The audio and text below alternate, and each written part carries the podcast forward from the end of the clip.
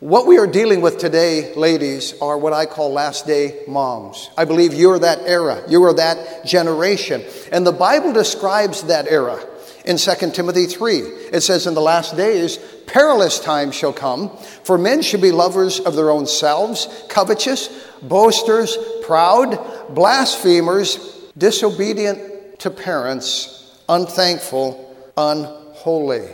We are living in perilous times, but that doesn't mean we give up. Moms and dads, don't give up. You rise to the occasion because God has chosen you to raise children at this time in history. Think about that. You're alive at this time, here in the 21st century, and you have the responsibility now of raising children in the last days.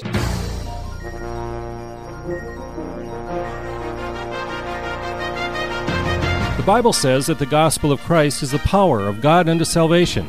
Welcome to Pulpit Power, featuring Pastor Tony Skeving, Senior Pastor of Fargo Baptist Church in Fargo, North Dakota. Today's message was previously preached before a church audience. And now, here's Pastor Skeving.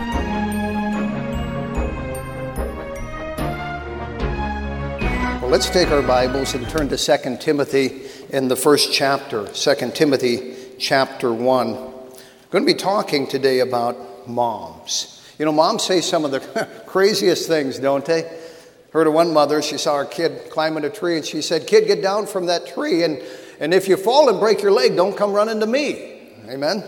Um, think about that one for a little bit. Or that's as bad as the mother who said, Have you seen the dirt on the back of your neck? to her kid. Some kind of contortion to do that. Or the mother who said, Shut up and eat your food. Or maybe uh, you were the mother who said, If I've told you once, I've told you a million times, don't exaggerate. Or maybe the mother who taught your son to pray by saying, You better pray that that stain comes out of that carpet. or you taught your kid perseverance by saying, You're going to sit there until those peas are finished. These are expressions mothers use. Some mothers get philosophical and they say, Well, I brought you into this world, I can take you out of this world. And I'm sure some of you moms have felt that way before. Well, we are going to be talking today about what I call last day moms. Last day moms. And here in 2 Timothy chapter 1, we begin in verse number 1. Paul, an apostle of Jesus Christ by the will of God, according to the promise of life which is in Christ Jesus, to Timothy, my dearly beloved son, grace, mercy, and peace from God the Father and Christ Jesus our Lord.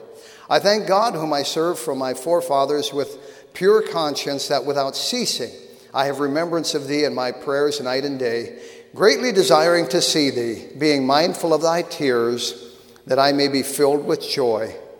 When I call to remembrance the unfeigned faith that is in thee, which dwelt first in thy grandmother Lois and in thy mother Eunice, and I am persuaded that in thee also. We're going to be talking about a very special mom who lived at a tough time and I believe today we have some very special mothers living at a very tough time as we talk about last day moms. Let's ask the Lord to bless, shall we? Father, we come before thee at this hour and we thank you so much for bringing it about. Lord, we pray that you'd bless our time in your word here today. We pray that it would be helpful. And Father, we pray that most of all it would lift up Christ our Savior. For we ask it now in his precious name. Amen. Over in the north part of London, there's a, a cemetery with really old graves in it. One of the graves belongs to Susanna Wesley, and some of you would recognize that name. Susanna Wesley gave birth to 19 children, if you can imagine that. In the 1700s, 10 of them survived, and uh, she had for those children what she called 16 rules. I don't have time to get into them, but they were somewhat rigid, and we would look at them today and go, wow, that's pretty uh, by the book. But her children grew up to love the Lord and to follow the Lord, John being the most well known. John, by the way, survived, barely survived a house fire when he was a toddler. The neighbor actually rescued John Wesley from that fire. And his mother, Susanna, said, I know that God has spared him for something special. But she taught all of her children at home. And she spent six hours a day teaching 10 children. Her whole life revolved around her 10 children. And those kids rippled out in their effect. They went into the ministry. And afterwards, interviewed some of them, and, and, and they said, Wasn't your mother strict? And they said, Very strict. But none of them resented her. None of them resented the strictness. All of them absolutely loved her. Well, Susanna Wesley was a mother at a time that was very vastly different than the day and age in which we're living in today. What we are dealing with today, ladies, are what I call last day moms. I believe you're that era, you are that generation. And the Bible describes that era in 2 Timothy 3. It says, In the last days, perilous times shall come, for men shall be lovers of their own selves, covetous, boasters, proud, blasphemers, disobedient to parents, unthankful, unholy. This is a day and age that is characterized by rebellion, unfortunately. In many cases, disobedience to parents. It's a different day and age. It's even different than when I grew up. You know, kids today are different. They have their nose in a device all the time, something electronic. When, when I was a kid, I worked after school. Or we drove around looking to get a ball game together, but we didn't get in trouble uh, with the internet or with electronic gadgets or internet pornography. It wasn't available. There were no smartphones at that time. And we were not perfect, and it wasn't a perfect day and age, but it was a whole lot more wholesome day and age. We live in a society today that is continually going downhill. And I, I, don't know if you watch old reruns of Little House on the Prairie, but Ma Ingalls would die today if she came back. She'd have a heart attack if she could see what had come of society.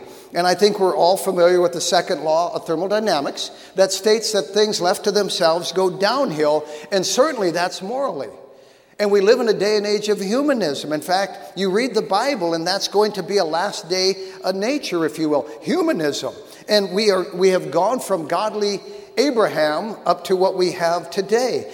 Because there comes a time in every civilization where they collapse morally. You know that Rome was never conquered. Rome just collapsed from within, and it's the same for Israel. Israel just collapsed from within.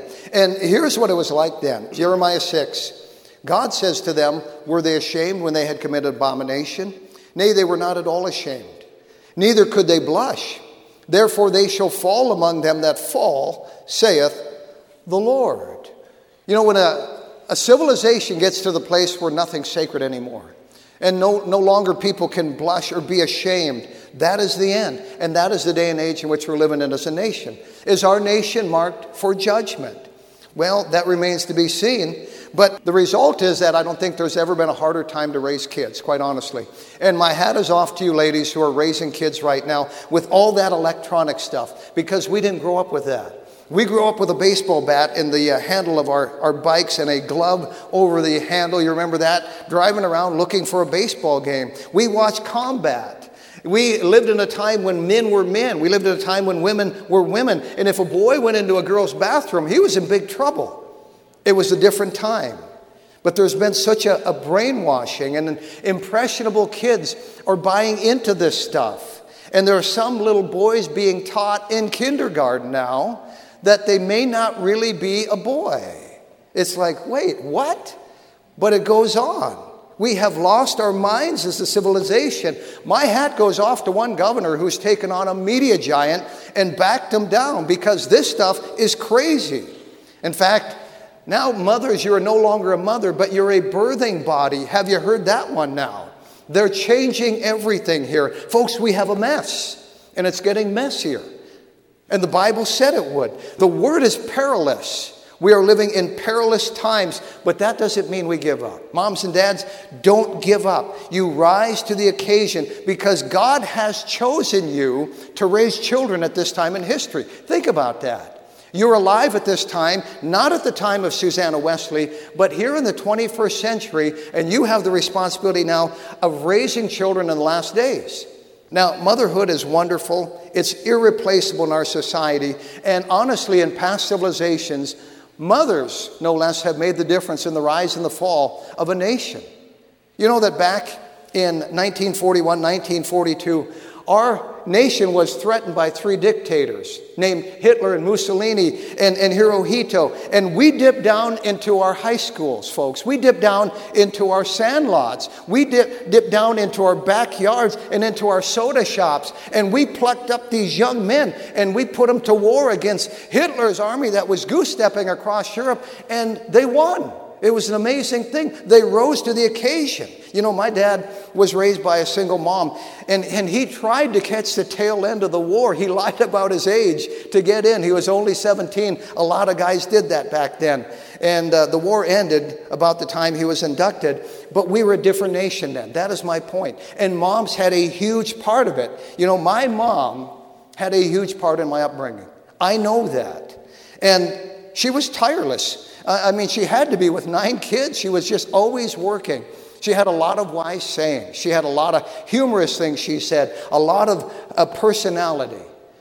But she had impeccable character. She did. I never ever heard my mother swear. We went to church every single Sunday. She saw to it.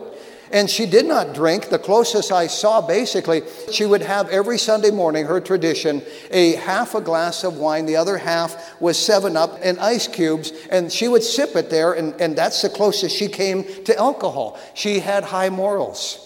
She was old school. Mom was the doctor of the family. Mom was the bill payer of the family. Mom was the rent collector for the apartments. Um, my mother collected green stamps. How many of your mothers collected green stamps? And you remember collecting those green stamps. Never never did know how they worked. But my mother cooked a ton of meals, and I mean literally a ton of meals. And she washed a ton of clothes. And I never saw her feel sorry for herself. In fact, she never focused on herself. My mom was a farm girl and she grew up working. Mom was loyal to dad. She called him the boss. She'd say, You got to go to the boss on that one, or ask the boss. We knew what that meant. And today, her and the boss are buried side by side in twin graves about 75 miles north of here to the very end. But the, the very word mom gives me the warm fuzzies, folks. I don't know about you, but motherhood is a very special thing. But honestly, these are different days to be a mother than when I was raised. These are the last days. But God has appointed you as a mother to raise children at this time. In the end times, there's going to be a generation of mothers who are going to have to raise kids against all odds. And so today I want to introduce you to such a mom who raised a godly child.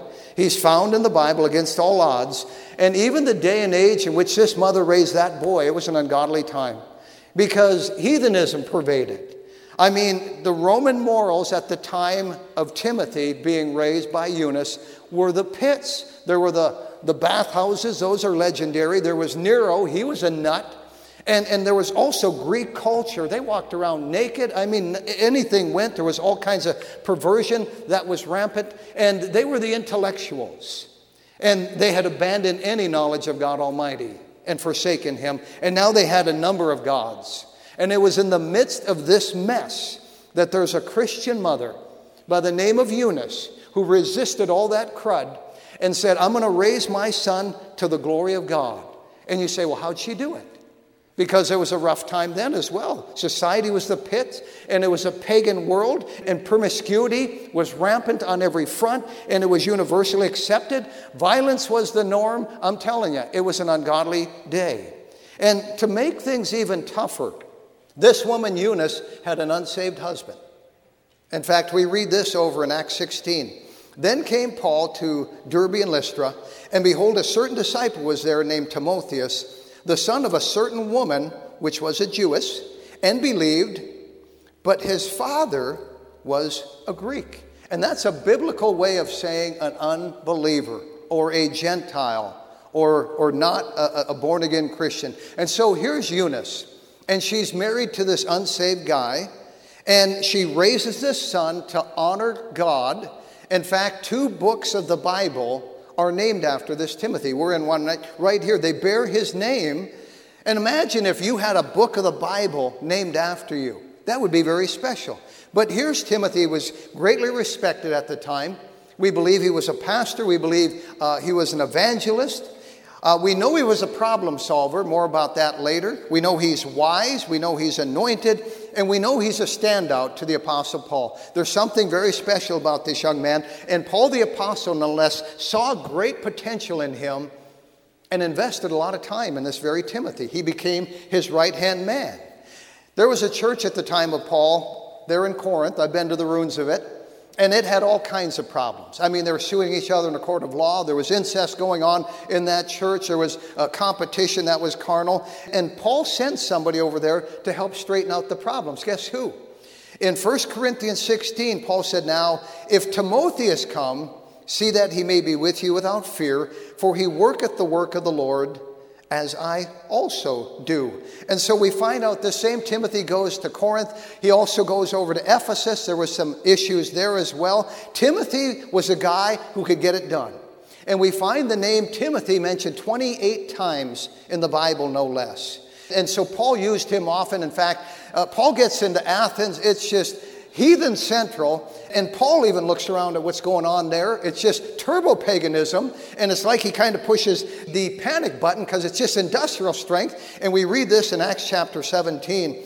And they that conducted Paul brought him unto Athens, and receiving a commandment unto Silas and Timotheus for to come to him with all speed, they departed. Basically, it was like, get Timothy down here, because it was a wicked place. And then we find issues up in Macedonia in Acts 19.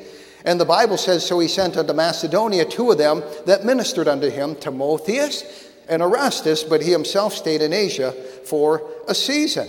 And then Paul starts writing his epistles, and, and up to that time, Timotheus has been like a, a young, a young man in, in Bible college, basically a, a person he's mentoring along. But now Paul starts to consider him a contemporary and a team member and a partner with Paul.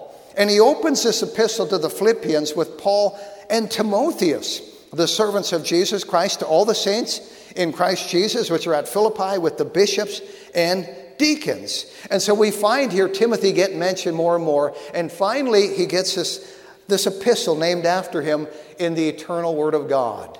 And Paul opens it with Unto Timothy, mine own son in the faith, grace, mercy, and peace from God, uh, our Father, and Jesus Christ, our Lord. And then Timothy gets a second epistle named after him. 2 Timothy 1 to Timothy, my dearly beloved son, grace, mercy, and peace, and so on. And so we find out how significant this young man Timothy is. Timothy eventually winds up in jail. And in Philemon 1, Paul writes, A prisoner of Jesus Christ and Timothy, our brother, unto Philemon, our dearly beloved and fellow laborer. So he's even incarcerated for the faith, and he eventually gets out.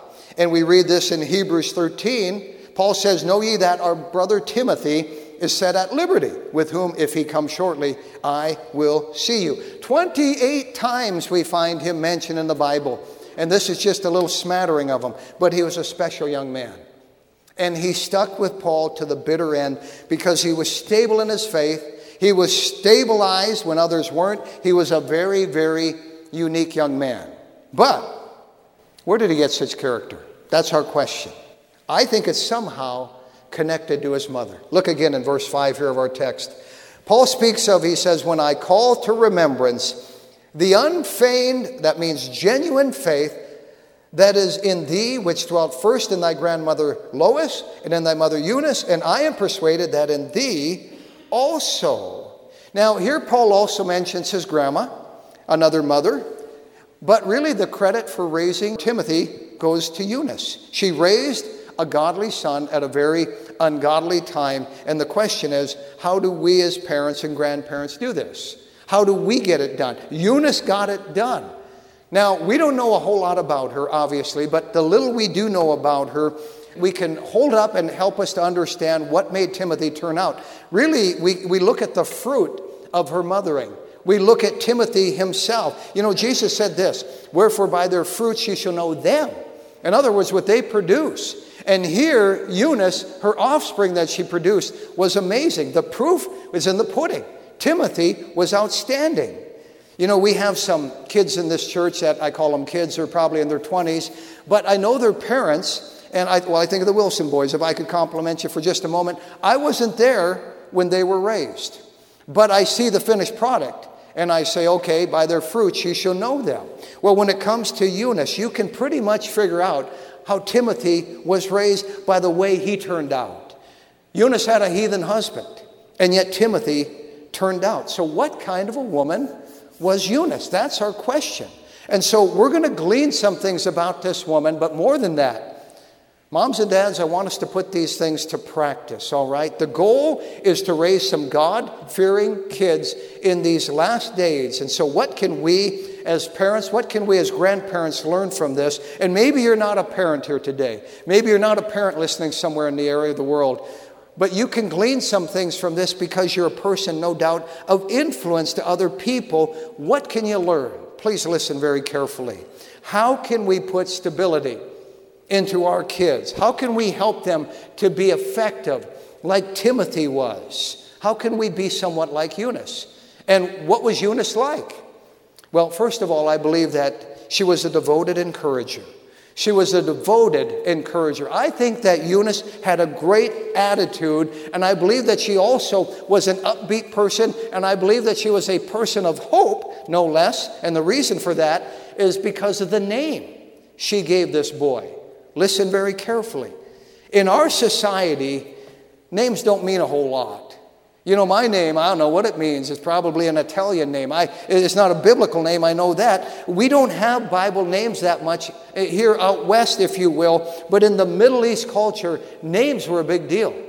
And the name Timothy or Timotheus really, it's, it's a Greek form. It kind of brings his dad into the picture. He might have had some say in that. But no doubt it was Eunice who said, No, we want to name him Timothy, because you know what Timothy means? It means one who honors God. Now, here's this Greek husband, here's this Gentile, and, and here's this woman, and she said, I'm having a baby, and I want to name him Timothy, one who honors God. This would be a lifelong reminder of of what kind of a boy she wanted him to be. Mom gave him that name. I don't believe it was his pagan dad, but I believe it was mom who gave him that spiritual upbringing. And it really gives us a glimpse into the attitude of this woman. This woman by the name of Eunice, she was a hopeful woman. She had a pagan husband. How did she wind up marrying a pagan husband? Have you ever wondered that? I have. I mean, she had a godly mother apparently, because Paul mentions Lois here. And so she's got this godly mother herself, but she has a, a pagan husband. I don't know how that happened. I can only speculate, maybe try and connect a few dots for us here. How'd she wind up marrying this unsaved guy? Well, I don't know, but maybe she sowed her wild oats. Maybe she had a time as a teen girl where she went out into the world, she made a mess, and uh, maybe uh, married a pagan, maybe ended up pregnant by him. We don't know what happened. Maybe it was a wake up call. And maybe for her, it's what brought her around. She got right. Maybe that's how she got saved. I don't know. But she made a determination, regardless, that she would try to maybe atone for what she had done. Grateful now for her salvation, kind of like uh, Mary Magdalene over there in the Gospels. Remember what Christ said about her? Wherefore I say unto thee, her sins, which are many, are forgiven, for she loved much. But to whom little is forgiven, the same loveth little. And that's a principle. Hey, people make mistakes, don't they? I think we all have made mistakes. Maybe you're one of them. And, and we can get right, and we can atone, and we can even have more zeal, and we can finish strong. And maybe that's Eunice here. Maybe she will finish further ahead than that, than that ungrateful Christian who doesn't realize how much they've been forgiven. So, regardless, Eunice now has a baby boy by a Greek pagan husband. And she said, I'm going to name him Timotheus, one that honors God. You talk about hope. Folks, do you have hope? Parents, do you have hope? Grandparents, do you have hope? Can we be people of hope? Can we stop being so pessimistic and say, you know, we have a great God and I'm a child of His and I have hope? It doesn't do you any good not to have hope. It doesn't do you any good to be pessimistic. You say, well, I'm not going to be some starry eyed dreamer. I am. I am. It's called faith. I like where it gets Christian people. God help us to practice some faith. The devil hates it, the devil attacks it, but that's okay. I'll keep hoping. And if I die hoping, I've still died in hope. Thank God for that. That's not a bad thing. And I have hope for my kids. And I have hope for my grandkids. Stop being a gloomy Gus pessimist. You're a Christian. Be a person of hope. Eunice named him Timotheus, one that will honor God. Well, wait a minute, you got a pagan husband. How's this thing going to turn out? She said, I have hope it's going to turn out well. And Timothy grew, out, grew up to live out his name. Have hope for your kids. Do you have hope for your kids here today? That they'll ultimately serve God? That they will ultimately honor God? You say, but they're not living for God right now. Well, the story isn't over yet. Keep hoping. You know what I read? Train up a child in the way he should go, and when he is old, he will not depart from it. You said, I did, I did train up a child in the way he should go. I'll read the whole verse. When he is old, he shall not depart from it, meaning he's not going to be able to get away from it. She's not going to be able to get away from it. They will not be able to depart from it. Keep claiming the whole verse in hope. And Eunice may have taken a detour herself. We don't know, a number have, but we know later she returned to God. And she had this boy, and she named him one who will honor God. She believed he would. Don't stop believing that your kids are going to honor God. They can make a difference in this world just like Timothy did. We're living in the last days, it's a pagan society. I know all that. And it's totally heathen, it's totally humanistic. Kids are being told they evolved from apes and that they have no real significance. We find teen suicide on the rise, and it's startling. And we find kids nowadays that are outcast because they're not talented, they're not pretty, they're not popular, they're not skinny enough, they don't have good enough clothes. And kids grow up with that. They're not athletic, they're, they're not muscular, they're not smart enough, they're not educated enough, their shoes aren't cool. Whatever it is, they're never enough. And it's tough to be a kid these days. It, it really is. At my age, I don't give a rip about that stuff, honestly, but they do. That's a big deal to them. And kids feel like they can never meet up to the standard, and there's a lot of pressure on kids to be something today peer pressure and pressure from society. And the result is a lot of insecurity. Kids are a bowl of worms, and, and they're walking around insecure because they feel like they're never enough. They feel like they've never arrived. And, and if ever kids need to hear some words of encouragement in, in this time and, and, and now, it's these last days and they ought to hear it from mom and dad. Can I challenge our parents to give some encouraging words to your kids? And, and home ought to be a safe haven, a place where they can come when they've been beat up from the world and they can come back to this safe haven. It's a happy place. It's a place where they're accepted. It's a place where they're loved. You know, as a kid, I went out into the cold, cruel world daily. And there were days I came home beat up, and, and my mother could tell. And she would say, What's wrong, honey? She called me honey. She called all the kids honey. I am thankful for that encouragement. My mother was a mother of hope. I seldom saw her down, and I never saw her give up, and I never saw her walking under a cloud. And she helped to instill that hope in her children. I didn't get the name Timmy or Timotheus, my brother did, as it were. I got this Italian name. But, but Eunice was married to a pagan. And her and her son together were going to serve God. And I believe there was this little team in that family. I believe there was this support, if you will. You know, it reminds me of this verse in Ecclesiastes two are better than one. For if they fall, the one will lift up his fellow. And I think that went on between Eunice and Timotheus. Could you be that kind of parent to your kids? Their peers are not going to lift them up, their peers are just as insecure as they are. This verse speaks, I believe, of the role of mom and dad. And if that child fall, there's that encouragement there. That one who comes alongside of that child, who picks them up and dusts them off and reinforces them and tells them to press on and, and encourages them that this thing is going to work out. And lets them know you've been down that road too. And uh, God's still on their side and pulling for them and loves them. And I think that, that every time Timotheus heard his name, I believe that he thought about the fact he's one that to honor God. Eunice had a strategy. When she named the boy, she had a dream, the vision of a mother's heart, and she was determined that this boy was going to grow up to honor God in spite of her unsaved husband. She doubled her efforts, and Timothy turned out. She was hopeful, and it worked out. We see, first of all, Eunice was a devoted encourager. Secondly, we see her as a diligent educator. She was a teacher. You say, how do you know that? Well, Paul said this to Timothy in 2 Timothy 3. He said, But continue thou in the things which thou hast learned and hast been assured of, knowing of whom thou hast learned them. Now, how many times have you read that verse and said, well, Paul's talking about himself, and he's saying, Timothy, be sure you continue in those things that, that I have taught you. Is Paul talking about himself here? No, I don't believe he is. Because the next verse goes on and says, and that from a child thou hast known the holy scriptures, which are able to make thee wise unto salvation through faith, which is in Christ Jesus. Paul was not around when Timothy was a child. And so when he says, continue in those things which thou hast learned, going back to his childhood, he's talking about his mother. Not his dad, not his pagan Greek dad, but his Christian mommy, if you will. And you see that word child in that verse behind me?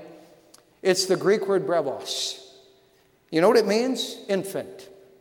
In other words, starting as a young infant, a toddler, because never forget this youth is God's best time for the heart. Starting young, instilling in them those things. Who did that in Timothy's case? It was his mom, not his dad. Mom was his teacher. There was no Christian school at that time. There was no church even at that time in Lystra.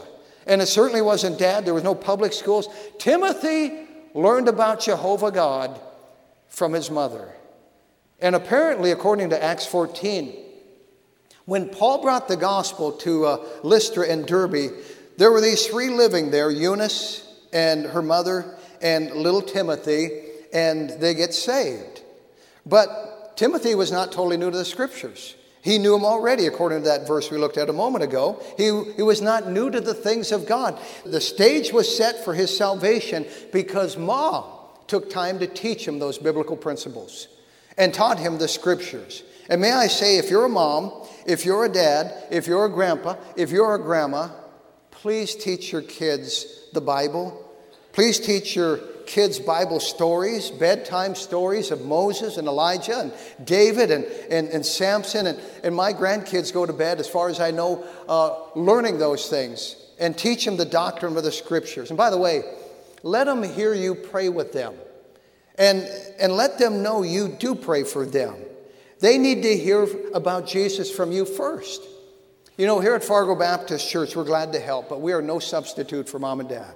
I'll just say that flat out. We're no substitute for the home. The greatest need is their spirituality.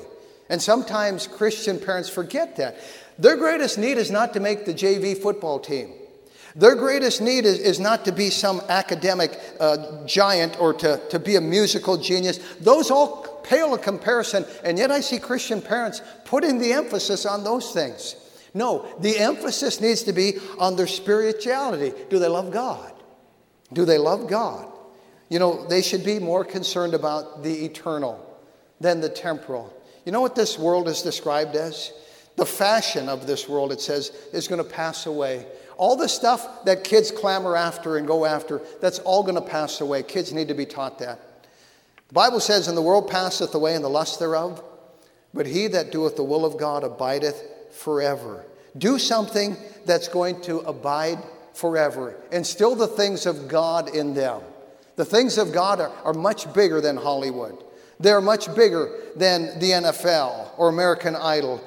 We need to care about the spiritual lives of our kids and talk about God with them. Eunice did that. There's an old familiar verse back in Deuteronomy that we just have to look at. It says, And thou shalt teach them diligently unto thy children, and shalt talk of them when thou sittest in thine house, and thou walkest by the way, and when thou liest down, and when thou risest up. You know that word diligently in that passage means proactively? Thou shalt teach them on purpose.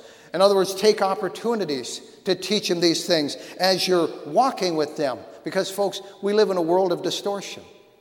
We live in a world of lies and deception and fake news and agendas and bias and anti God humanistic godlessness. And kids need the truth today.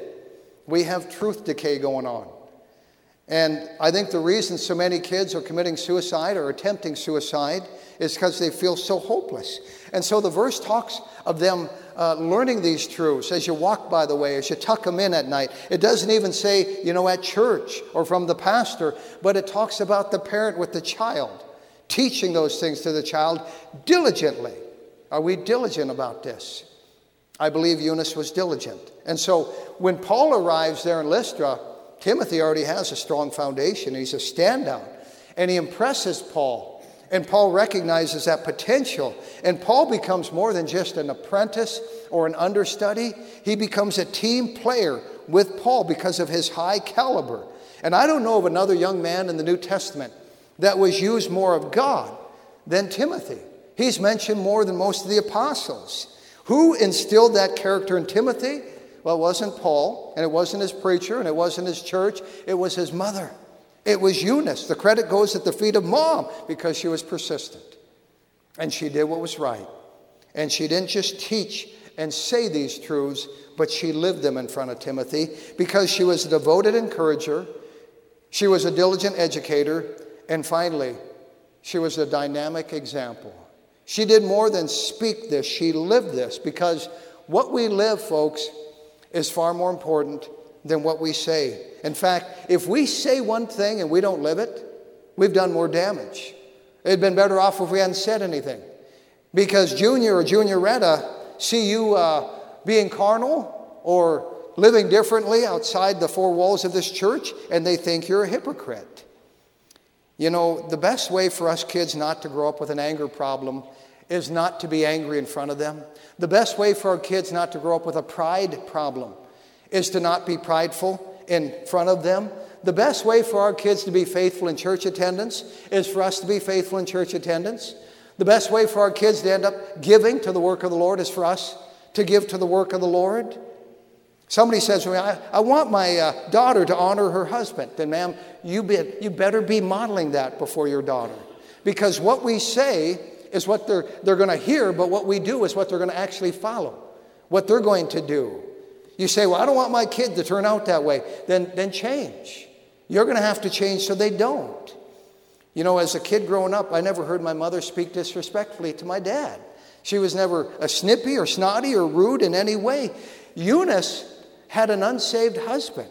And apparently, Timothy, young Timothy, saw her behavior before her unsaved husband, and that was huge. Model it in front of your kids. Model love in your home in front of your kids. You know, my dad was awesome, and maybe more about him on Father's Day, but my mother was tenderhearted and, and really the heart of our home. Eunice even had an unsaved husband that she honored, I believe, and Timothy saw that because kids follow what we live and what we do more than what we say. I remember a commercial from years ago, I think it was back in the 70s, and there's this dad on the old black and white TV that we had and he's talking about the harmfulness of cigarettes and, and how you shouldn't smoke them and how he's been uh, preaching to his kids to leave them alone, telling his sons, don't do that, don't pick up that habit. And, and then towards the end of the commercial, he picks up a cigarette as he's talking. Yeah, I've told him, and he takes a puff, and I've told him, he said, but they've taken up smoking. And of course, the point is driven home. Duh, kids are going to do what we do. They're watching us. And here's little Timothy and he's watching his mom. And we find out in verse 5 of our text here that she had an unfeigned faith. Now, we don't use the word feigned today, do we? But what does unfeigned mean? Well, feigned means fakey, phony. Unfeigned means the opposite. It means genuine. It means sincere. It means without hypocrisy. And we find that Paul describes Lois and Eunice as two sincere women that had an unfeigned faith. That's where Timothy got his faith. Paul didn't say, you know, you got a great business head, Timothy. You must have got that from your mom or your grandma. No, it was, it was his faith. He didn't say, you know, Timotheus, you're really athletic. Your athleticism is amazing. No, he wasn't impressed with that. And by the way, there are some parents that are more into their kids being good athletes than being good Christians. That ought not be, folks. Paul said Timothy has this unfeigned faith. He didn't, he didn't give kudos on his music skills. There are some parents who are whole hog into that. Well, as long as my kid's a great musician. No, wait a minute. Hold the phone, Joan. Are they a good Christian? Do they have an unfeigned faith? Focus on that. The other stuff doesn't matter. The most important thing is their unfeigned faith. And so they're going to get that from us. Parents, do your kids ever barge into the room and catch you praying? I hope they do. Or catch you reading your Bible? I can only imagine the times that little Timothy barged in the room and, and there's Eunice, and she had to scroll out and she's studying the Word of God.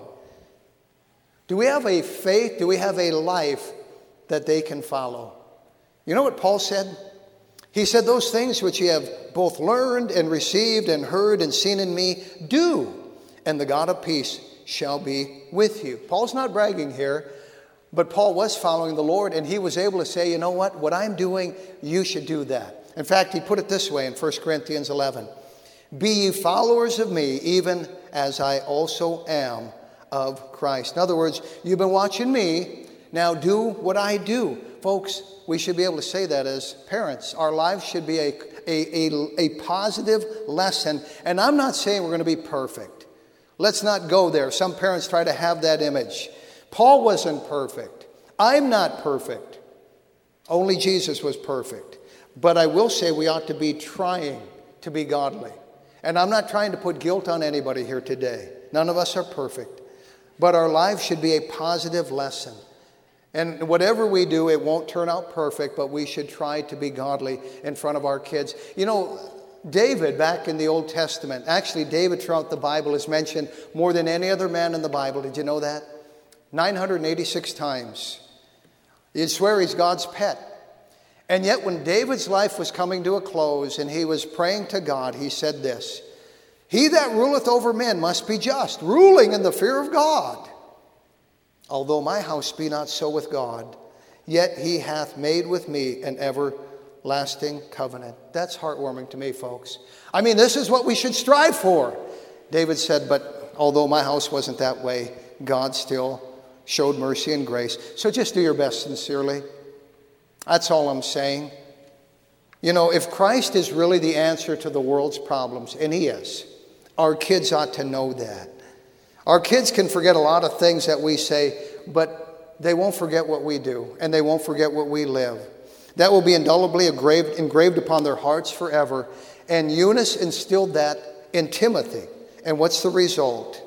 Well, Paul said to Timothy also, Let no man despise thy youth, but be thou an example of the believers in word and conversation and charity, spirit, faith, and purity. Now Timothy can turn around and reflect Christ to the world because his mother reflected it to him. There's an old expression that the only gospel some people will ever read is the gospel according to you. I've seen Christians split hairs over the teeniest little doctrine, and at the same time, they're not living out the obvious truths of the Bible. These are very obvious truths. Are you the same in church as you are at home? That's a good question because that's what your kids see. Are you the same Christian in church as you are on vacation. Well, I'm out of town. I can let my hair down. Really? The kids are watching that. God help us to be consistent all the time. Now, Eunice wasn't perfect, but she was sincere. And she raised a godly son to the glory of God. You know, kids are looking for something that's real. They're not going to find it out in this phony world. This world is about as phony as a $3 bill. And I don't know about you, but I've, I've had my belly full of it. But the time you're raising your kids is very short. Would you take it from somebody whose kids are gone now?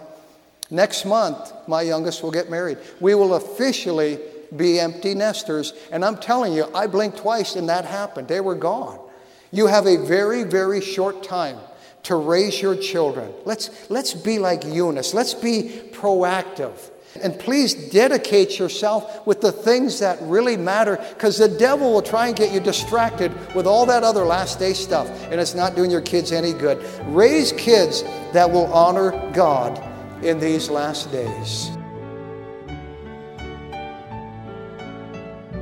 You've been listening to Pastor Tony Skeving of the Fargo Baptist Church in Fargo, North Dakota. If you would like a CD of today's message, you can obtain one by sending a gift of $2 to Fargo Baptist Church 3303 23rd Avenue South, Fargo, North Dakota 58103. That address again, Fargo Baptist Church, 3303 23rd Avenue South, Fargo, North Dakota 58103. We hope you'll join Pastor Skeving next time right here on Pulpit Power. Pulpit Power is a production of Heaven 88.7.